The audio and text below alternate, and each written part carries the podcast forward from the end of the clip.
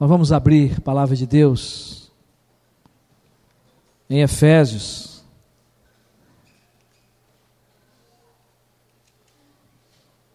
o capítulo 5 de Efésios,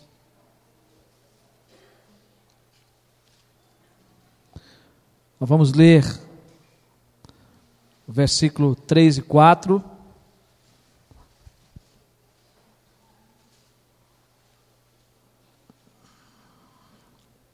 Efésios capítulo 5, versículo 3 e 4. Diz assim a palavra de Deus: mas a impudicícia e toda a sorte de impureza ou cobiça nem sequer se nomeia entre vós, como convém a santos, nem conversação torpe, nem palavras vãs ou chocarríceis, coisas essas inconvenientes, antes, pelo contrário, ações de graças. Vamos orar ao Senhor. Na tua presença ainda, Pai, nós queremos te dizer que nós não cansamos de orar. Quantas orações já foram feitas nessa noite? Mas nós precisamos que o teu Espírito Santo nos esclareça, Senhor, a respeito das Escrituras, a respeito da tua palavra.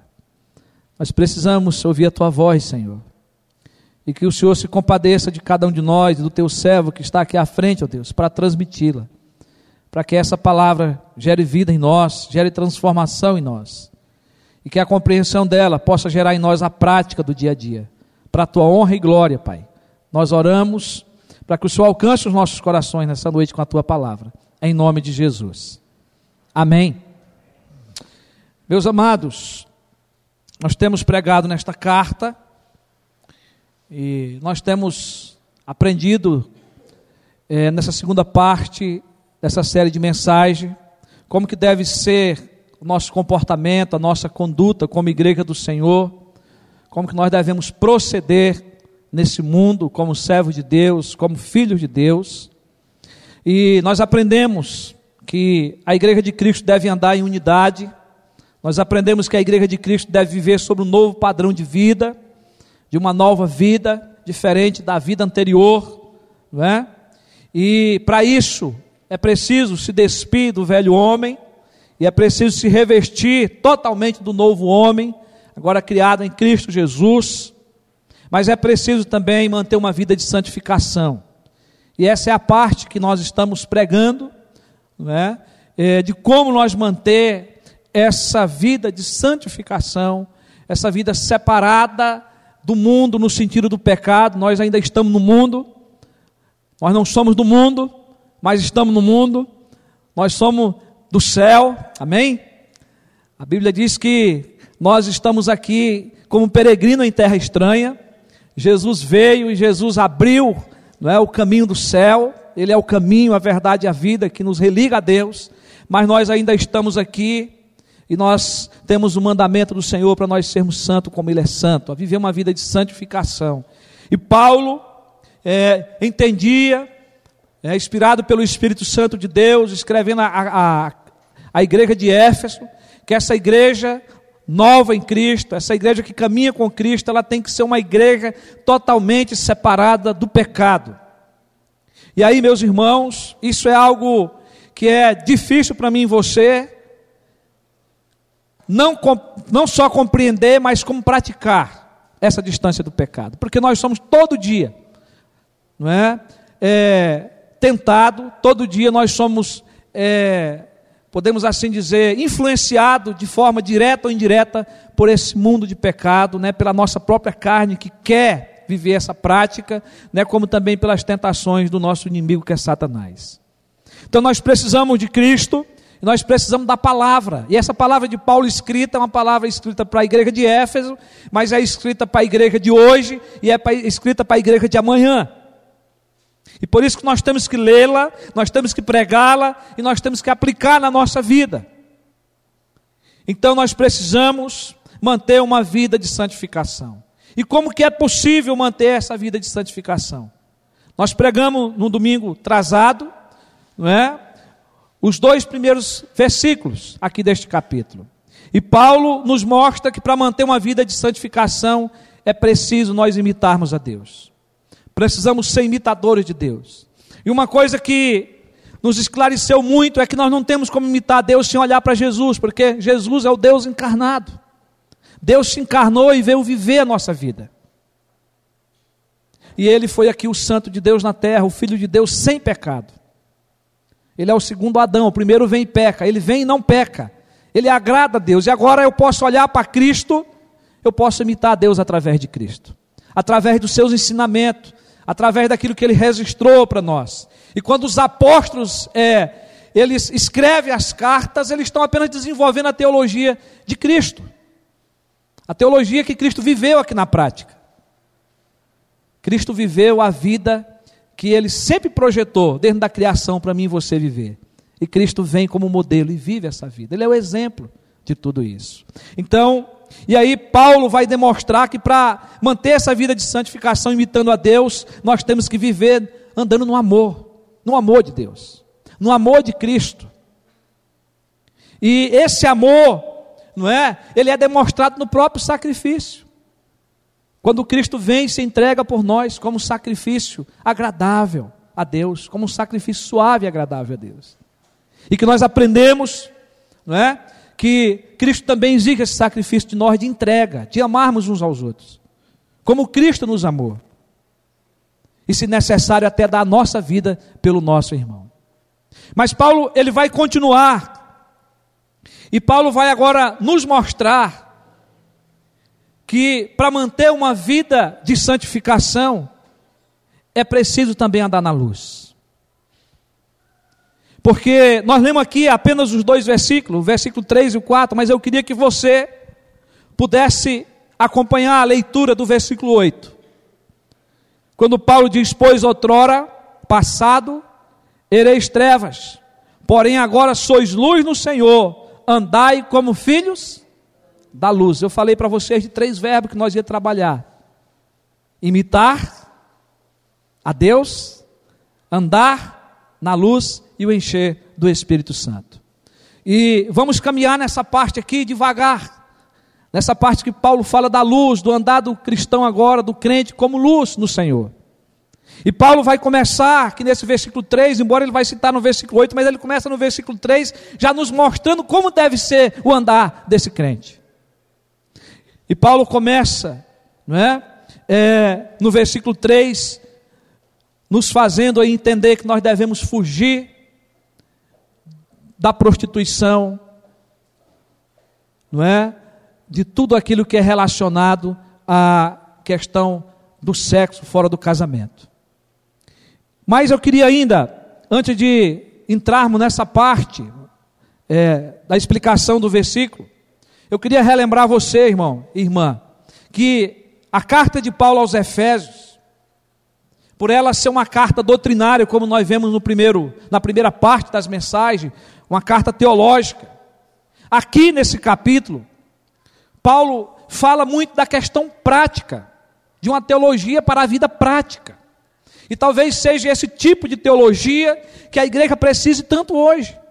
Porque às vezes nós entendemos muito de doutrina, se fala muito em doutrina, mas nós vivemos pouco o evangelho.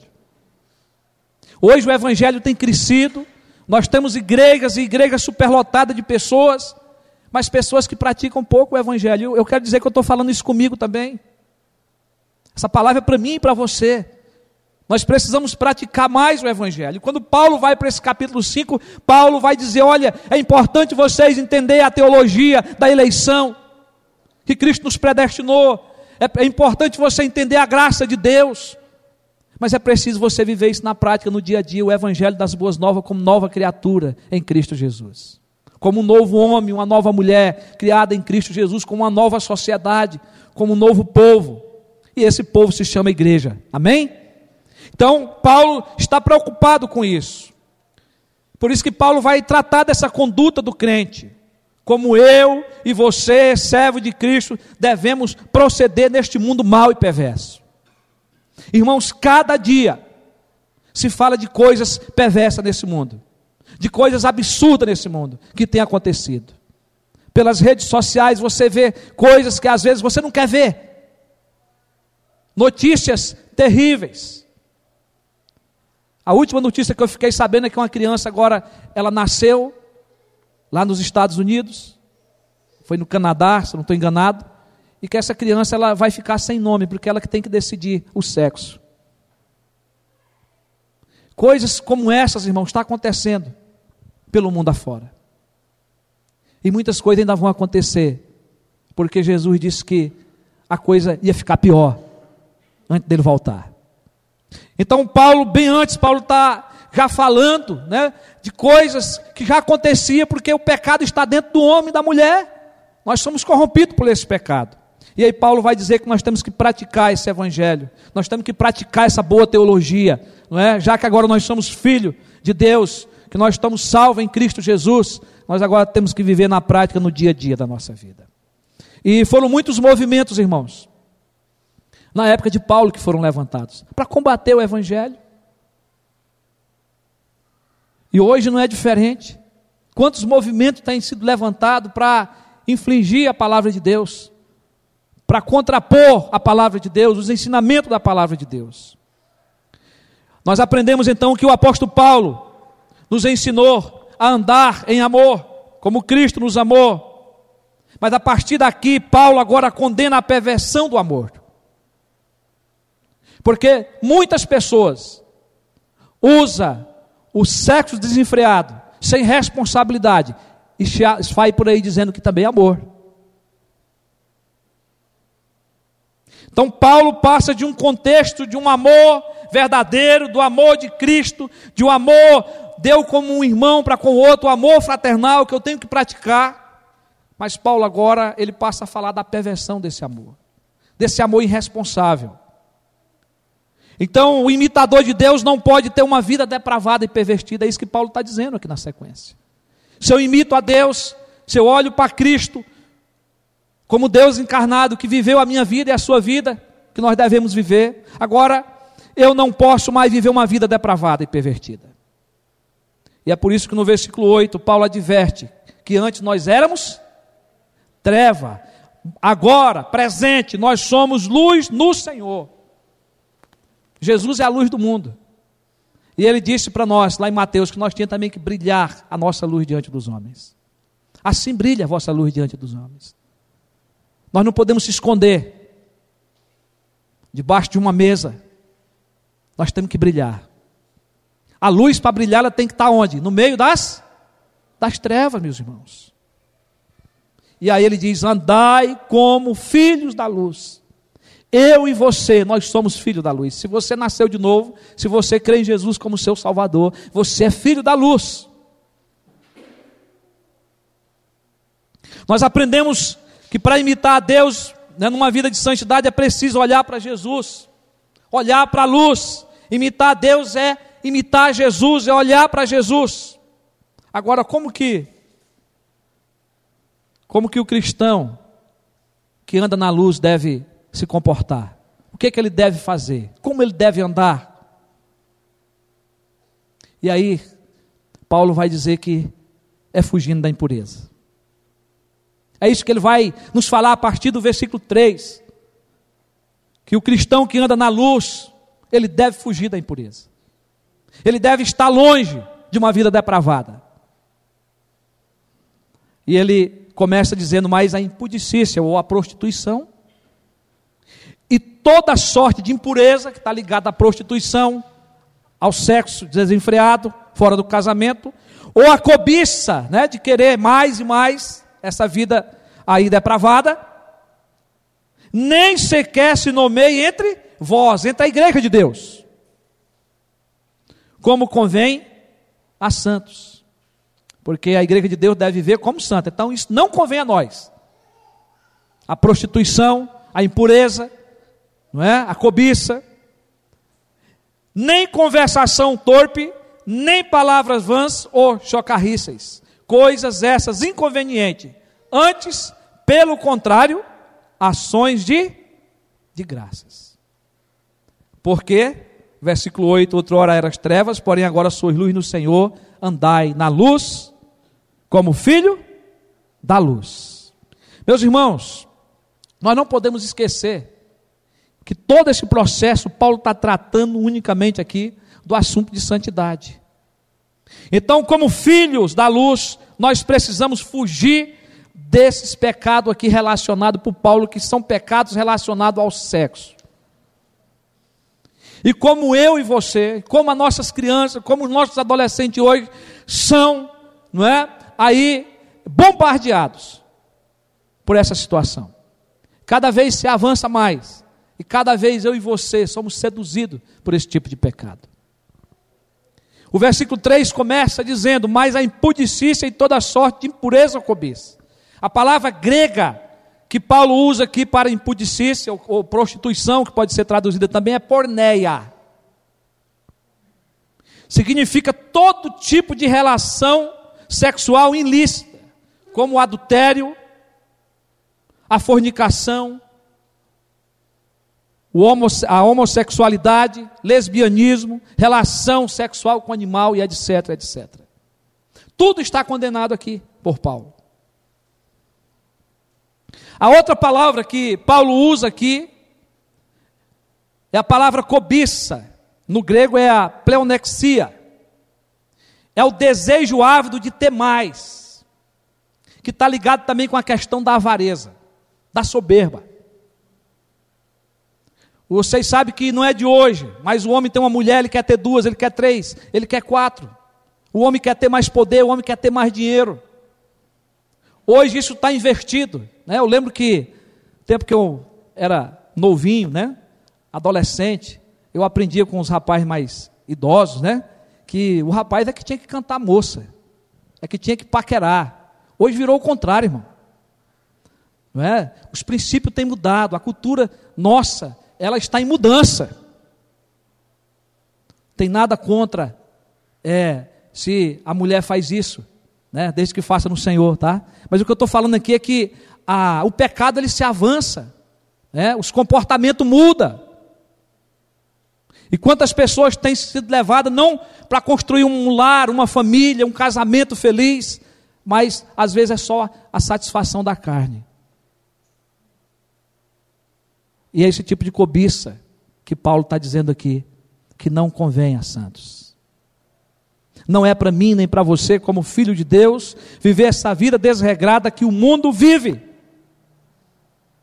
E aí, meus irmãos, Paulo está falando dentro de um contexto, não é? Essa depravação sexual, essa infidelidade conjugal, na época de Paulo era algo grande nos dias dele. Era algo que se tornava comum naquela época, porque isso partia das próprias autoridades daquela época. O Império Romano, os historiadores relatam que dos 15 imperadores, 14 eram homossexuais. Era uma devassidão total. A imoralidade dominava nos templos de Afrodite em Coríntio e de Diana em Efésios. Eram muitas as prostitutas cultuais e que davam até lucro para os templos. É dentro desse contexto que Paulo escreve. E Paulo está dizendo agora para a igreja nova, nascida em Cristo, para os judeus novos, para os gentios novos na fé, agora convertidos, cristãos, dizendo: vocês não podem viver essa vida. Vocês não podem praticar esses pecados. Mas, meus irmãos e minhas irmãs, esse é o retrato da nossa sociedade hoje.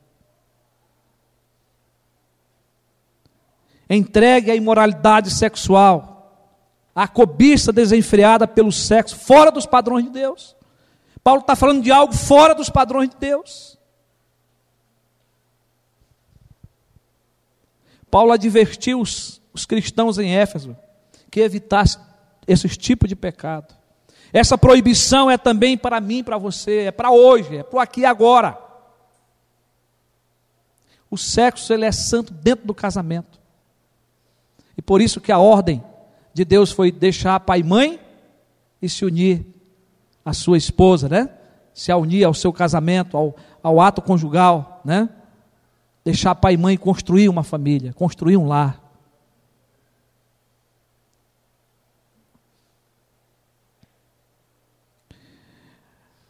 E aí, meus irmãos, a igreja de Jesus, em todo o tempo, ela deve olhar para o padrão de Deus e não para o padrão do mundo. Para o padrão da palavra de Deus. Santo é separado para Deus. E quando nós somos separados para Deus, é para viver uma vida que agrada a Deus. E por isso que nós devemos orar a Deus, para que Deus santifique a nossa vida todo dia. Com o seu Espírito e com a sua palavra. Para que Deus nos livre desses pecados. Paulo ensinou a igreja de Coríntio nesses termos. Fugir da impureza. E ele vai dizer, qualquer outro pecado que uma pessoa cometer é fora do corpo. Mas aquele que pratica a imoralidade, peca contra o próprio corpo. Ficaria muito vago se Paulo parasse por aí. Mas ele vai dizer em seguida, acaso não sabeis que o vosso corpo é santuário do Espírito Santo? Que está em vós, o qual tendes da parte de Deus, e que não sois de vós mesmo? Porque foste comprado por preço. Agora, pois, glorificai a Deus no vosso corpo. Então, meus irmãos, eu e você, como filho da luz, nós devemos agora olhar para Jesus, que é a luz do mundo. Para esse Jesus que venceu as tentações em nosso lugar, para vencermos. Só Ele é poderoso para socorrer aqueles que são tentados. Só Ele é poderoso para nos dar a vitória. Ele é o exemplo para cada um de nós. Mas o apóstolo vai mais além. E ele vai dizer ainda que para nós vivermos essa vida de santidade, nós precisamos também fugir dos pecados da nossa língua. Paulo, ele já havia citado sobre esse problema da língua, do nosso comportamento com a nossa boca. Não só Paulo fala sobre isso, Tiago fala sobre isso. Há muita preocupação na palavra de Deus sobre os pecados da nossa boca, aquilo que sai de dentro do nosso coração. Nós já falamos sobre isso aqui nos capítulos anteriores. Paulo tratou disso, mas ele volta novamente a falar. Aí no versículo no versículo 4, Paulo condena os pecados da língua. Ele vai dizer, nem conversação torpe, nem palavras vãs ou chocarrices, coisas essas inconvenientes, antes pelo contrário, ações de graça. Paulo usa aqui 3 palavras para descrever os pecados da língua, e que são inconvenientes aos que andam na luz, que são inconvenientes para aqueles que andam na prática da luz, para aqueles que andam com Jesus. A primeira é a conversação torpe. No original grego significa uma conversa obscena e imoral. Uma conversa extremamente suja, baixa e desonrosa. Eu não sei se você já ficou perto de pessoas assim que você teve que pedir licença para sair. Porque a baixaria às vezes é tão grande que coça os nossos ouvidos. Eu estive uma vez acampado em certo lugar com a minha esposa e outros casais da igreja. Era num camp. Nós chegamos um domingo à noite, nós saímos depois do culto para acampar. E quando nós montamos ali as barracas, descarregamos os carros, chegou um grupo de jovens com o som tocando. Irmãos, umas músicas que eu nunca tinha ouvido na minha vida. Eu ouvi tanto palavrão, tanta palavra torpe naquelas músicas, que nós não aguentamos. Nós tapávamos os ouvidos e arrumamos as nossas coisas, carregamos o carro e nós voltamos para a cidade de Rio Preto, porque não foi possível nós continuar ali, não tinha condição. E nós pedimos para que eles desligassem o som, para que eles respeitassem o ambiente, que tinha senhoras ali, mas eles não respeitaram. E logo pela manhã, o dono daquele lugar teve que chamar a polícia para ir lá e tirar aquelas pessoas que estavam lá com aquele tipo de música. Eu nem sabia que era gravado aquele tipo de coisa. Mas, meus irmãos, é disso que Paulo está falando aqui. Não é? Então, mas ele vai usar a segunda palavra, são palavras vãs. Palavra morologia, no grego. E isso aqui é uma conversa tola. São palavras sinônimas que Paulo está falando aqui, tá? É uma conversa vazia, que naturalmente revela a vaidade e o pecado do coração do homem e da mulher. Algo que não transmite vida. E a outra palavra que ele usa é chocarrices. Também está ligado dentro do contexto aí, são sinônimos essas palavras. Mas vai dando força àquilo que o homem é capaz de sair da sua boca. Aqui é o humor no sentido pejorativo. Ou seja, um comportamento de pessoas que dão respostas rápidas, faz zombarias bem elaboradas, vive em libertinagem, tem a ver com gente sensual também, com gente que conta as piadas sujas, e que se entrega aos atos sexuais depravados da vida, que só pensam em diversões imorais, e sente prazer em vadiagem, não é? E tudo mais. Então são palavras sinônimas, mas que tudo estão ligadas ainda à questão do sexo, mas agora falada, pronunciada. Pessoas que não respeitam o próximo. Ele faz, mas ele quer que os outros saibam o que eles fazem. O que o apóstolo proíbe aqui, meus irmãos e minhas irmãs, são os pecados da língua. Ele proíbe aqui os pecados da língua que não deve estar presente na vida do crente. Pecados esses que eu e você não pode praticar. Toda conversação tola e imoral não deve fazer parte do meu e do seu vocabulário. Não deve estar na nossa boca. Os cristãos, os nascidos de novo em Cristo Jesus, não devem falar palavras obscenas, contar piadas imorais, nem se envolver, não é, com nada que é fútil, que é imoral. Os cristãos aqui da igreja de Éfeso, meus irmãos, Paulo está dizendo que esses irmãos agora nasceram de novo, eles são novas criaturas. Que esse povo agora devia imitar Deus. Que eles deviam viver como filho da luz. Que eles deveriam viver agora sobre novos padrões, que eles deviam vestir roupas novas, mas Paulo agora vai dizer também que eles têm que ter uma linguagem nova. Essa palavra é para mim e para você, uma linguagem nova nós precisamos ter. Por quê? Porque a velha vida ficou para trás. Paulo tratou disso no capítulo 4, a velha vida morreu. Nós nascemos de novo com Cristo. Nós que nascemos com Cristo estamos num novo processo, numa nova, sobre nova direção, sobre a direção de Jesus Cristo. Por isso devemos fugir desses pecados da língua, como devemos fugir, não é, de toda imoralidade, não é, sexual, não é, quando ele fala no versículo 3. E dar sequência agora, fugindo também desses pecados, quando nós contamos essas coisas, quando nós falamos dessas coisas, quando nós passamos coisa que não devemos a outros. É preciso, irmão, nós estarmos atentos a esses ensinamentos. Porque da nossa boca não pode sair palavras que edificam e palavras que rebaixam, palavras que levam a outros a pecar. Nós precisamos ter cuidado com isso. Eu sei que eu e você já pecamos nessa área. E nós devemos pedir que o Senhor Jesus tenha misericórdia de nós. Amém, meus irmãos?